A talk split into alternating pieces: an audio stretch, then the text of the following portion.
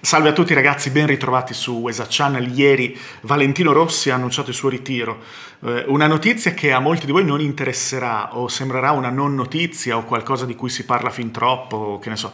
Ma è difficile invece per me, che ho seguito la sua carriera dall'inizio, ma non fino alla fine, devo dire la verità, perché è qualche anno che non seguo più il motociclismo, però è difficile per me eh, nascondervi il fatto che questa cosa ha un certo impatto emotivo. Per, per me Valentino Rossi è comunque sia l'ultimo pilota degli anni 90 che era rimasto in circolazione. Ora magari dimentico qualcuno, ma mi sembra che grosso modo abbiano tutti smesso quelli che sono sopravvissuti, naturalmente. E quindi mi, mi rimanda a tempi, a tempi, andati, tempi andati da un bel pezzo, 1996, 1997.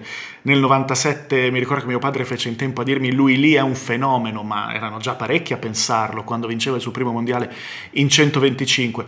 Eh, io personalmente non sono mai stato un grandissimo appassionato di motociclismo, nel senso che eh, qui eh, a Bologna e, in generale in questa regione i, motori sono molto molto amati, molto seguiti, però io sono cresciuto con la passione per la Formula 1. Eh, ho sempre seguito il motociclismo un po' così di sfuggita, mi ricordo quando c'erano Lawson, Reney, Schwanz e compagnia, io tifavo per Reney perché aveva eh, lo sponsor de, della McLaren di Senna, no? e mi ricordo in quegli anni lì che se mi perdevo una gara delle 500 non me ne importava niente, le seguivo e non le seguivo, insomma. Eh, anche se ricordo dei bei duelli, ci furono delle gare leggendarie all'epoca. Ricordo il, l'epoca in cui Duan dominava, non seguivo quasi niente perché mi annoiavo. Non, non, è mai stato uno sport che mi ha preso più di tanto, però, eh, mentre invece la Formula 1 l'ho, l'ho sempre seguita con grandissima attenzione. Però sapete perfettamente che prima di Rossi in Italia ci fu un grande impatto mediatico per quanto riguarda Max Biaggi Biaggi negli anni 90 vinse, se non ricordo male, non vorrei dire castronerie, però vinse quattro mondiali consecutivi in 250, tre con l'Aprilia e uno con la 500, con, scusatemi, con la, con la Honda, cosa sto dicendo, che poi lo portò a debuttare con la Honda in 500, il suo debutto eh, fu straordinario, vinse la prima gara, se non ricordo male, andò vicino a vincere il mondiale il primo anno. Uh, insomma, c'era tantissima attenzione mediatica e Max Biaggi era diventato un personaggio rilevante anche in televisione e quindi portò l'attenzione anche di chi non seguiva come me. Eh, mi ricordo che le gare di Biaggi contro Waldman in, in 250 le seguivo, eh, mi ricordo la sua onda, insomma, in, in, 500, ricordo diverse cose di quegli anni e ricordo che eh, contestualmente alla, al successo, al periodo di massimo successo di Biaggi, eh, saltò fuori questo ragazzino la cosa, la cosa interessante della, della figura di Valentino Rossi per me è che fu subito una figura estremamente giovanile. Era giovanissimo, quindi è molto facile essere una figura giovanile quando sei giovanissimo. Ma era giovanile nello stile, era giovanile nell'approccio. Ora ho visto Lorenzo che ha fatto un post in cui lo paragona a Senna, Tiger Woods, Michael Jordan, Muhammad Ali. Eh, no, non lo so quanto questi paragoni mi sembrino appropriati, proprio per, da un punto di vista del carisma e del personaggio. Quello di Valentino Rossi è stato molto molto particolare. Eh, di sicuro è sempre stato un personaggio proprio giovanile, scanzonato, anche strafottente, in un ambito, in un ambiente in cui eravamo abituati a figure molto serie forse con l'esclusione di Schwanz, almeno per i suoi modi in pista, però nel motociclismo de- dell'epoca di Rossi, pensate a Biaggi, molto serio, eh, quasi istituzionale la sua figura, eh, pensate poi a quelli che saranno i rivali di Rossi, da Gibernau a Melandri, a Lorenzo, Pedrosa, Stoner, tutti molto così, no? E Rossi ha, ha sempre, ha sempre risaltato molto rispetto al contesto, ha sempre avuto questo questo atteggiamento, questa comunicazione molto molto particolare che è stata una parte non piccola del suo successo, perché al mondo del motociclismo è sempre convenuto molto che Rossi fosse un pilota eh, vincente. A questo si unisce il fatto che fosse un vero campione, un grandissimo pilota, uno dei più grandi piloti che io abbia mai visto, soprattutto nei suoi anni d'oro, naturalmente, e quindi questo ha generato un circolo virtuoso da un punto di vista degli affari per il motomondiale che si è ritrovato un personaggio Ehm, buono per tutti, come Michael Jordan ha fatto la fortuna, in questo sì c'è un parallelismo, come Michael Jordan ha fatto la fortuna di tutti i suoi avversari, in realtà che ha battuto sul campo, ma che ha reso più ricchi, la stessa cosa si può dire di, e quindi anche di tutto l'indotto, eh, naturalmente addetti ai lavori e quant'altro, la stessa cosa si può dire di Valentino Rossi. Valentino Rossi ha trasformato il moto mondiale in, qualche, in un evento mondiale come prima non era stato, se non quando il singolo pilota del singolo paese. Insomma, Valentino Rossi è stato un fenomeno mediatico più grande grande dell'Italia e del pubblico e del seguito che ha avuto in Italia. E questa è stata una cosa sicuramente importante. Al tempo stesso il suo approccio molto derisorio ehm, lo ha reso unico. Per questo quando Lorenzo imitava le, le, esultanze alla Valentino Rossi a me è sempre, a me non solo, eh, devo dire, è sempre risultato abbastanza posticcio, proprio perché Lorenzo non ha mai avuto il carattere eh, sopra le righe e prenditore per il culo di Valentino Rossi e quindi è sempre risultato un pochino forzato. Eh, Rossi ce l'aveva molto spontanee queste cose e aveva anche gioco facile, soprattutto quando prendeva in giro Max Biaggi, che era molto eh, impostato, anche molto timido come personaggio pubblico in realtà eh, Rossi aveva gioco facile a sfotterlo. Per quanto Biaggi poi va detto è stato un, un, pilota straordinario, per gli appassionati, per i veri appassionati di motociclismo, Biaggi rimane comunque un nome eh, indimenticabile, un grandissimo pilota, è stato eh, forse travolto eh, un pochino troppo dalla popolarità di Rossi. Uh, forse in questo senso si è, si è, teso un pochino a, a dimenticare le, le, sue capacità e quello che ha fatto in moto. Poi in Superbike si è nuovamente messo in mostra da vincente, no? Ma insomma tutto questo eh, passa attraverso un, una copertura mediatica di cui ha goduto Valentino Rossi che davvero risale agli albori della sua carriera, davvero risale a quando iniziò a vincere sul serio in 125 e in 250. Era un personaggio giovanile molto molto vendibile e estremamente forte, da, proprio da un punto di vista del, del carattere, della personalità. Eh, in questo senso l'idea di Rossi vecchio che si ritira è sempre stata strana, ma anche l'idea di Rossi vecchio rispetto ai suoi avversari, no? quando si dice eh, il quartetto, no? diceva Lorenzo, con appunto Lorenzo, Pedrosa e Stoner, eh, Rossi era già il vecchietto no? dei quattro, erano già la generazione successiva alla sua, nonostante questo lui ha sempre avuto la l'aura della gioventù della, della, gioven- della, giovinezza letteralmente, della sua ehm, sconsideratezza, che poi in pista in realtà non è mai stata vera, nel senso che Rossi è sempre stato un, un pilota estremamente prudente e per nulla spericolato. Eh, però la sua comunicazione, il suo modo di fare hanno trasmesso una, un'irriverenza unica in uno sport comunque pericolosissimo. Eh, e la pericolosità del motociclismo è sempre stata quel, quel sottofondo di serietà che ha fatto sì che per, Rossi, che per, molti Rossi sia stato un eroe, un mito, perché comunque ridi, scherzi, sei un personaggio, eccetera, però la pelle la rischi e la rischi sul serio e c'è anche chi ce l'ha lasciata. Inutile eh, stare a ricordare i nomi, è chiaro che viene in mente Simoncelli, ma non c'è stato solo lui, eh, ovviamente. Quindi ehm, questa, questa contraddizione, questo essere contemporaneamente un pilota che rischia la pelle e che va così veloce, eccetera, eccetera, e al tempo stesso essere un ragazzino che ride, scherza, non si prende tanto sul serio e ama sfottere gli altri, ma anche sfottere se stesso a volte, eh, ha fatto parte della sua popolarità, del suo carisma, unitamente a dei risultati sportivi incredibili, una quantità di vittorie pazzesche, eh, e poi una parabola sportiva che troverete eh, appassionati che la interpretano in modo molto molto diverso a seconda di come l'hanno vissuta e di quali aspetti decidono di considerare più importanti di altri. Perché c'è il discorso del palmarès, c'è il discorso della Michelin, la, quanto ha aiutato la Michelin proprio in particolare Rossi, oppure gli ha tolto un mondiale. Cos'è successo a Valencia nel 2006? Adesso ne parliamo perché in realtà la, la carriera di Rossi va, va, valutata per tutte le sue fasi molto complicate. Ma una cosa che voglio dire a proposito del motociclismo, di questa popolarità che ha assunto grazie prima a Biaggi e poi soprattutto a Valentino Rossi in Italia e in realtà anche all'estero. Una cosa che voglio dire del motociclismo rispetto all'automobilismo mi viene in mente proprio pensando a Valencia 2006, che è stata un po' la sliding door della carriera di Valentino Rossi proprio perché forse poteva esserci una carriera automobilistica già lì pronta per lui, no?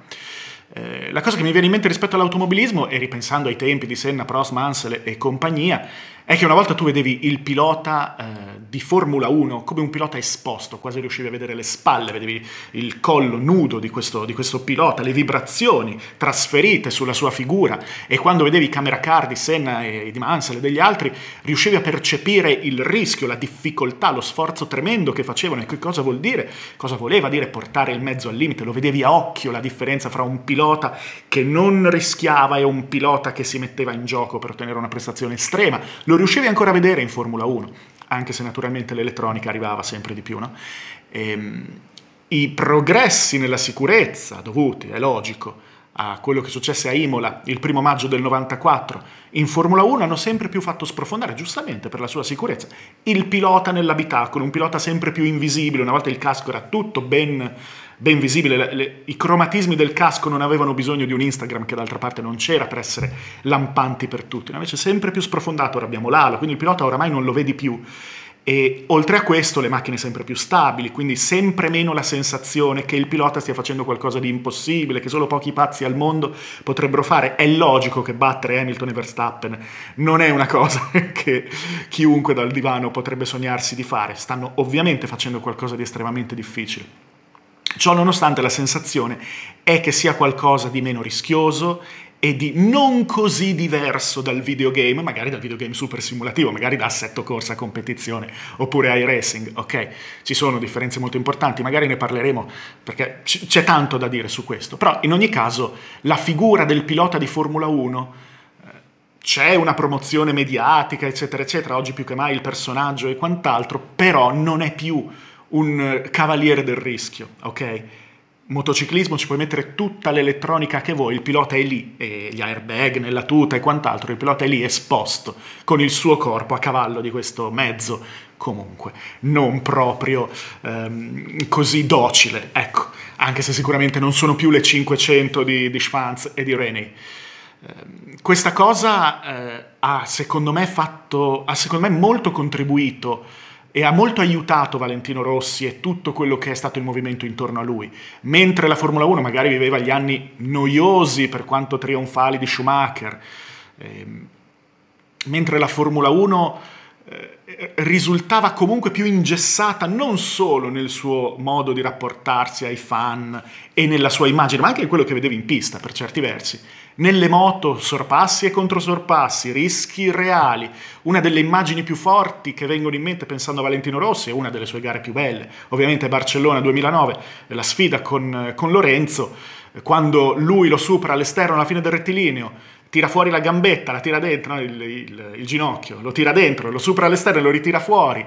Eh, che poi in realtà strategicamente rischiava di costargli la gara quel sorpasso, fatto forse non nel momento giusto ma che in, in, qualche modo poi propizia il sorpasso allucinante all'ultima curva, ma ehm, quel momento ti fa vedere benissimo la fragilità del pilota, cioè vedi il corpo del pilota esposto che deve tirare dentro una gamba. Pensate se la gamba non fosse stata tirata dentro nel momento giusto. Una cosa che eh, comunque è molto emozionante in sé, indipendentemente dalla rivalità di due grandi campioni, eccetera, eccetera.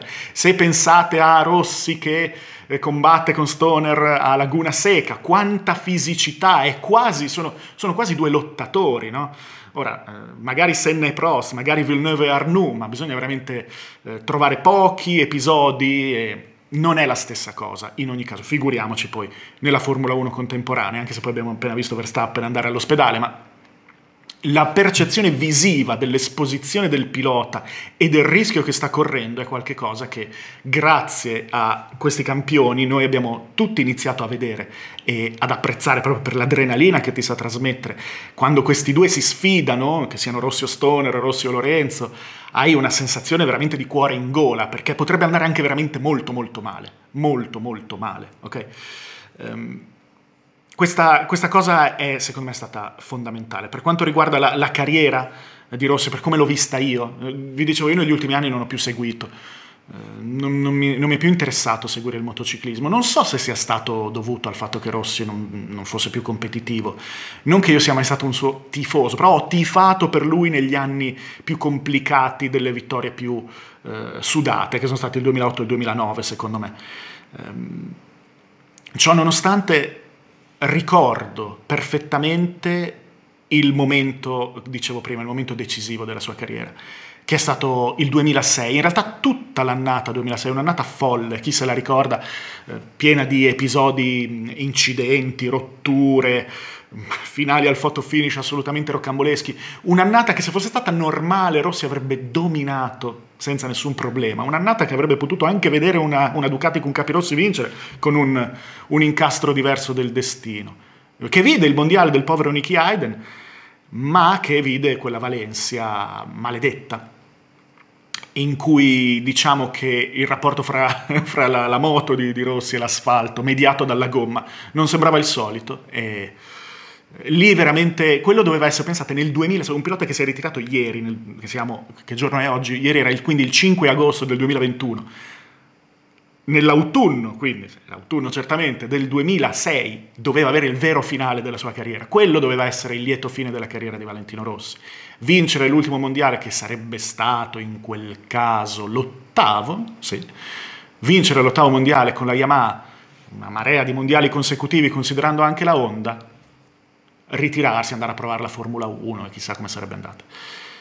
E invece, e invece lì, lì, davvero è andato tutto diversamente. C'è stata la, da parte sua la capacità di rintuzzare almeno all'inizio gli Stoner e Lorenzo, ma al tempo stesso, per chi lo seguiva, ha iniziato ad incrinarsi la sensazione del pilota invincibile, perché il Rossi della Honda, figuriamoci, ma il Rossi che passa alla Yamaha, che sembra fare un miracolo, in realtà si porta dietro cioè un travaso ingegneristico sia di uomini che di di risorse assolutamente pazzesco nel passaggio di Rossi dalla Honda alla Yamaha, no? sembra che sia arrivato lui, eh, è stata anche narrata molto quella cosa lì, ma insomma comunque un pilota che doveva vincere, vince sempre e sembra giocare con gli avversari e sta nel gruppo apposta, poi li, poi li saluta, avevamo tutte queste sensazioni, no? magari a volte semplicemente esagerati anche da un, una copertura mediatica che nella mitizzazione di Rossi aveva tutto il suo vantaggio, tutta la sua convenienza. Eh, dopo quella Valencia lì, in cui comunque Rossi perde un mondiale, ma mh, è comunque nettamente il pilota più forte in pista, avrebbe vinto in condizioni normali. Non è che fosse più di tanto un problema. Dopo arriva Stoner, arriva Lorenzo.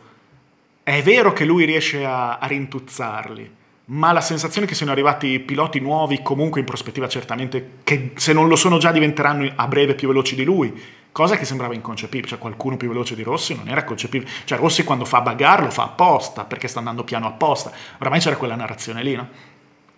E quindi l'immagine di Rossi inizia a cambiare. Tra l'altro, proprio dopo eh, il 2006, credo nel 2007, ci fu eh, il discorso eh, della, dell'evasione fiscale e quel suo messaggio quasi a reti unificate. No? Non so se qualcuno di voi se lo ricorda, quel messaggio che fu trasmesso da tutti i telegiornali di un minuto, di due minuti, non mi ricordo, di Rossi che chiede scusa con questo, questa pessima scelta di comunicazione. Un Rossi quasi vittima, vittimista, che anziché farlo con il sorriso avrebbe potuto semplicemente darsi dello scemo eh, tenendo fede al suo personaggio, in realtà fa quasi il, il Berlusconino ferito, no? fu una cosa abbastanza patetica quel messaggio del, del, quale credo si sia pentito amaramente, perché fu un colpo alla sua immagine, molto, fu molto peggio vederlo così che il discorso dell'evasione fiscale in sé.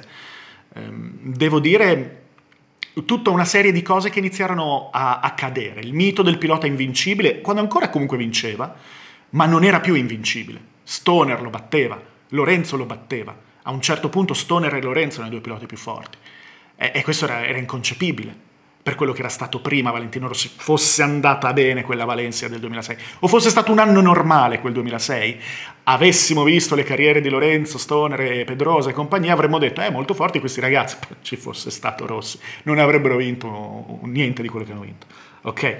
Quindi abbiamo visto Rossi non più così brillante, non più così, così guascone, in qualche modo bullo con il sorriso per il discorso dell'evasione fiscale e eh, poi abbiamo visto anche un Rossi invecchiare in pista, che è una cosa che non ci saremmo immaginati, proprio perché era lì, ma in qualche modo comunque è rimasto l'immagine della, della gioventù, perché comunque il suo linguaggio, il suo modo di, di rapportarsi allo sport, mai troppo serio, è sempre rimasto. E quindi rimane da un punto di vista del carisma un personaggio diverso e unico in questo senso, senza alcun dubbio. Ed è stato un pilota eccezionale che ha vinto moltissimo.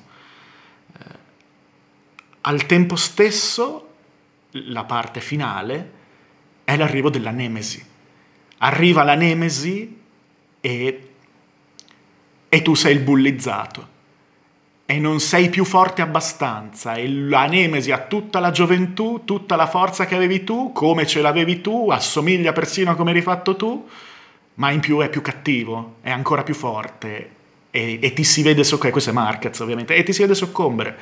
E, e questo davvero non, forse è la cosa che non avremmo voluto vedere la lotta non alla pari da un punto di vista eh, anagrafico, ma ancora con i denti l'esperienza e l'aggressività in pista, con, con, Lorenzo e Stoner, un conto. Esperimento fallito in Ducati, una Ducati presa sicuramente nel momento sbagliato, vabbè. Ma Marquez eh, non ha battuto Rossi, Marquez soprattutto con l'episodio controverso del biscotto, non biscotto, il Rossi che scalcia, immagini eh, terribili, Marquez non, non certo il, lo stinco di santo, che d'altra parte nemmeno Rossi è mai stato, ma tutto quello che non avremmo mai voluto vedere, eh, di, di un pilota che non doveva essere in pista in quel momento, non doveva esserci ancora Rossi in pista con Marquez. Eh, da un punto di vista narrativo ovviamente. Mentre invece una cosa bella di Valentino, a dispetto proprio di una narrazione che si è molto incrinata nel tempo, per quanto ora sia il momento del ricordo e quindi ora ri, ri, risuonano soltanto le, le cose magnifiche no? e le vittorie incredibili che ha fatto da un punto di vista narrativo Rossi non doveva essere lì, la cosa bella di Rossi è che non gli è mai fregato niente di questo, non gli è mai fregato nulla della narrativa, della percentuale, mi ricordo Rossi non so quando vinse un Gran Premio e aveva raggiunto il 46% di vittorie in carriera sui Gran Premi disputati e mise il percento di fianco al 46%, per dire quanto poi Rossi in realtà dalla percentuale di questa tipologia di numeri non si è importato nulla, Rossi l'ha detto avrei voluto correre altri vent'anni e, e questo in realtà è molto bello perché ti fa vedere una passione vera di uno che poi alla fine si diverte a scendere in pista. Ed è realmente appassionato di quello che fa. Eh, indipendentemente da quello che dicono gli altri. E questa è un'altra cosa di Rossi che ho sempre molto apprezzato, il fatto di essere eh, abbastanza strafottente nei confronti di tutti i leccaculo, che sicuramente l'hanno circondato nel corso della sua carriera, il fatto di eh, comunque dire oggi sono lento, oggi non vado, cose di questo genere, eh, nel, fa- nel nell'essere uno dei piloti più celebrati e vincenti, per essere stato uno dei piloti più celebrati e vincenti della storia del motorsport, è sempre stato ragionevolmente eh, conscio anche dei suoi limiti. Ripeto, è logico che il campione si lamenta sempre, eh, su questo non, non venitemi a dire che ah, ma Rossi si lamentava perché altri campioni si lamentavano. Il campione si lamenta di base perché è un perfezionista, questo, se no non sei un campione di quei livelli.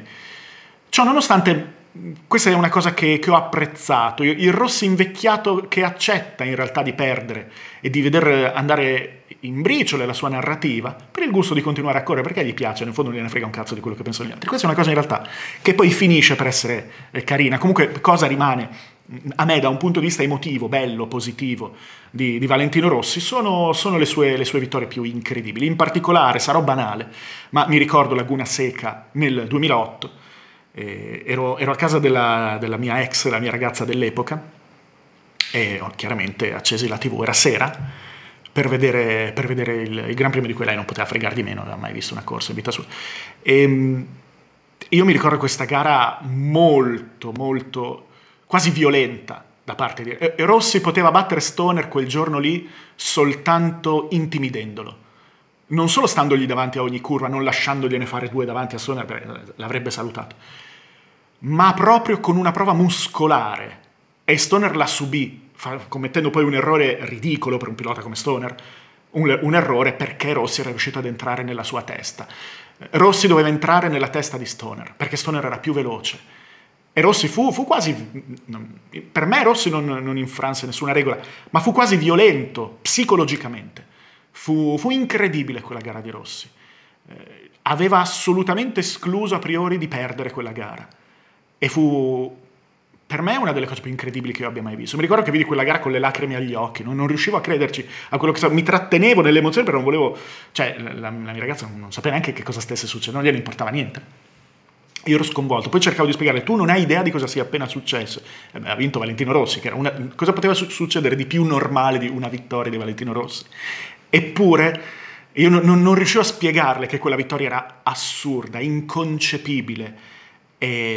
Una prova di forza tra le più insensate che io abbia mai visto nello sport e sono uno che si è visto in diretta le finali tra i Chicago Bulls e gli Utah Jazz e se vogliamo parlare di prove di forza, se vogliamo parlare di un campione dominante, magari un giorno ne parliamo di quello che è il più grande campione della storia di qualunque sport per quanto mi riguarda. Ma detto questo, ho visto anche Senna a Suzuka nel 1991, secondo me fare una delle gare più incredibili che io abbia mai visto, una vera, una vera ipnosi al povero Nigel, qualcosa di allucinante. Comunque ne abbiamo viste, no? chi, chi, segue gli sport, ne abbiamo viste di cose grandi. Beh, insomma, Rossi, Rossi lì fu qualcosa di, di straordinario. Ovviamente la stessa cosa vale per il duello con Lorenzo nel 2000, ma ce ne sono stati tantissimi, con Gibernau, con Melandri, sono stati dei duelli fantastici eh, di, di, Valentino, però è vero che questi qua risaltano, è vero che sono stati l'apice emotivo, perché sono stati la vittoria più grande contro eh, Stoner e contro Lorenzo, due campioni assoluti. Io prima di vedere Marquez avrei detto che mai nella vita avrei mai più visto un talento come Stoner e per certi versi ancora lo credo. Eh, quindi sono state vittorie molto importanti, molto grandi. E anche Barcellona fu, fu straordinaria. Ehm, rimane, rimane, quella sensazione che Valentino Rossi sia stato, questa sua capacità di essere così comunicativo. Pensate a Lorenzo grande pilota, no? Pensate a Biaggi, grande pilota, però l'immagine di questi, di questi piloti è sempre stata un po'... C'è qualcosa che non funziona, c'è qualcosa che non buca. E invece Valentino ha avuto una, una maggiore consapevolezza di, di, sé per certi versi, percepita. E, e, questa cosa ha funzionato, ha funzionato moltissimo. In ogni caso, debutto nel 96, o non vorrei dire le date sbagliate, ma mi pare di sì, debutto nel 96, ritiro nel 2021, prima vittoria nel 96, ultima cos'è il 2017, già una vittoria che io ho presi da internet, già non seguivo più. Insomma, una carriera veramente, veramente incredibile e, e si chiude per chi ha seguito il motorsport, anche a fasi alterne come me, si chiude un'epoca. Si chiude un'epoca, un'epoca perché anche se Rossi era giovanissimo, giovanissimissimo, nella fine degli anni 90 e, e Senna era già, era già andato, c'era però ancora uno Schumacher. Nel 96 Schumacher era quello di Barcellona, no? eh, della prima vittoria incredibile con la, con la Ferrari, le prime tre vittorie con la Ferrari.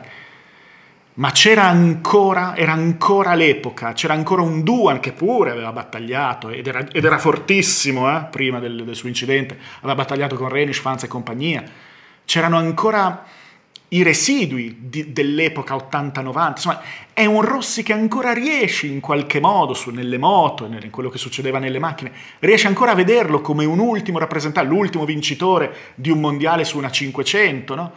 L'ultimo rappresentante comunque di un'epoca che in realtà lui ha contribuito a, eh, a cancellare con uno stile diverso, perché comunque eh, lo stile comunicativo di Rossi è diverso rispetto ai tanti eh, avversari ingessati o seriosi che ha avuto, ma è diversissimo rispetto a tutto quello che si è visto prima.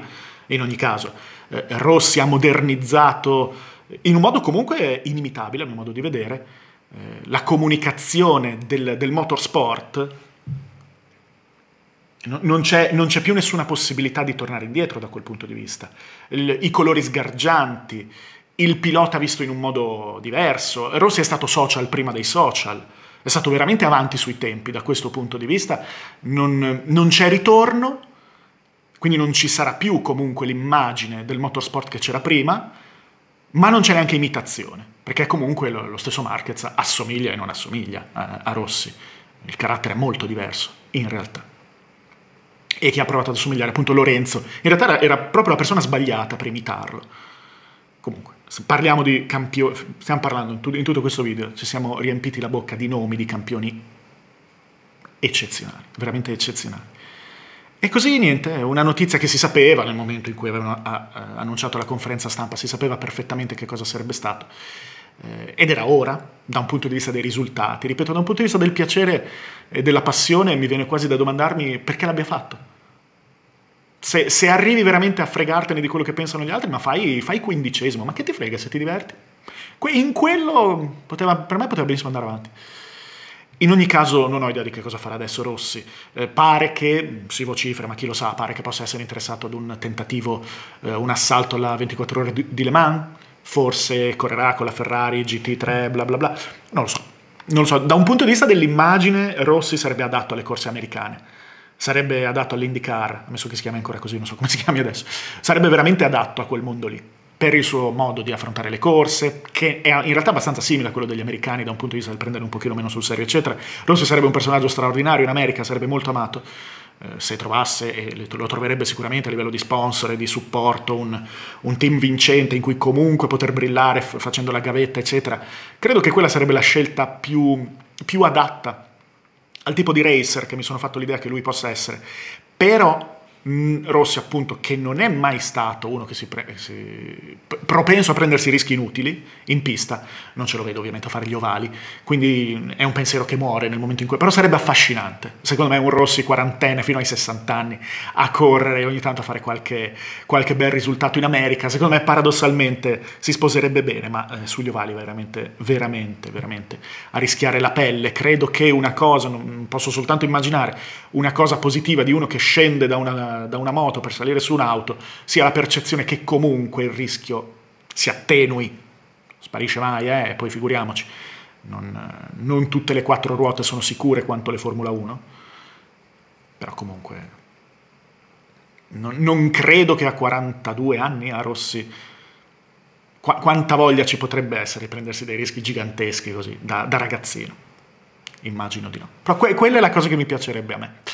In ogni caso, eh, questi erano grosso modo i miei ricordi di un, di un, pilota che sì, per me rappresenta anche un pilota che mio padre mio padre che è morto nel 1998, fece in tempo a vedere Valentino Rossi, a capire che, che lui qua era un fenomeno e fece in tempo a capire che la Ferrari sarebbe andata a vincere il mondiale, anche se non, non, non lo vide. E lui che faceva parte una, della generazione di quelli cresciuti, ovviamente con il mito della Ferrari, che giravano l'Europa per vedere correre. Gilles Villeneuve, nonostante non avessero una lira, si trovava sempre un modo, mi raccontava, di andare nelle varie sedi di Gran Premio, che fosse Nord Europa, che fosse anche Monte Carlo, eccetera, per veder correre l'aviatore Gilles Villeneuve, che chissà se c'è qualcuno, io sono troppo giovane, per me è stato Senna il mito, chissà se c'è qualcuno che sta vedendo questo video che si ricorda di Gilles Villeneuve, sarei curioso. Se delle, io adoro queste testimonianze, questi ricordi. Se avete se qualcosa che vi rimanda a, questi, a queste leggende. Eh, in ogni caso, non so cosa sia stato per voi Valentino Rossi. Io, ripeto, l'ho, l'ho tifato negli anni in cui era il vecchietto di turno. Eh, quando vinceva sempre non, frega, non, non, non, mi è mai stato antipatico, anzi, però non me ne frega niente. Io te, tendo a fare così. Eh, però per molti è stato, è stato un un, un vero idolo. Io non sono molto di quest'idea, però un punto di riferimento, una presenza costante sì, per tantissimi anni. E quindi sì, fa una certa impressione il suo ritiro, non ci sono dubbi.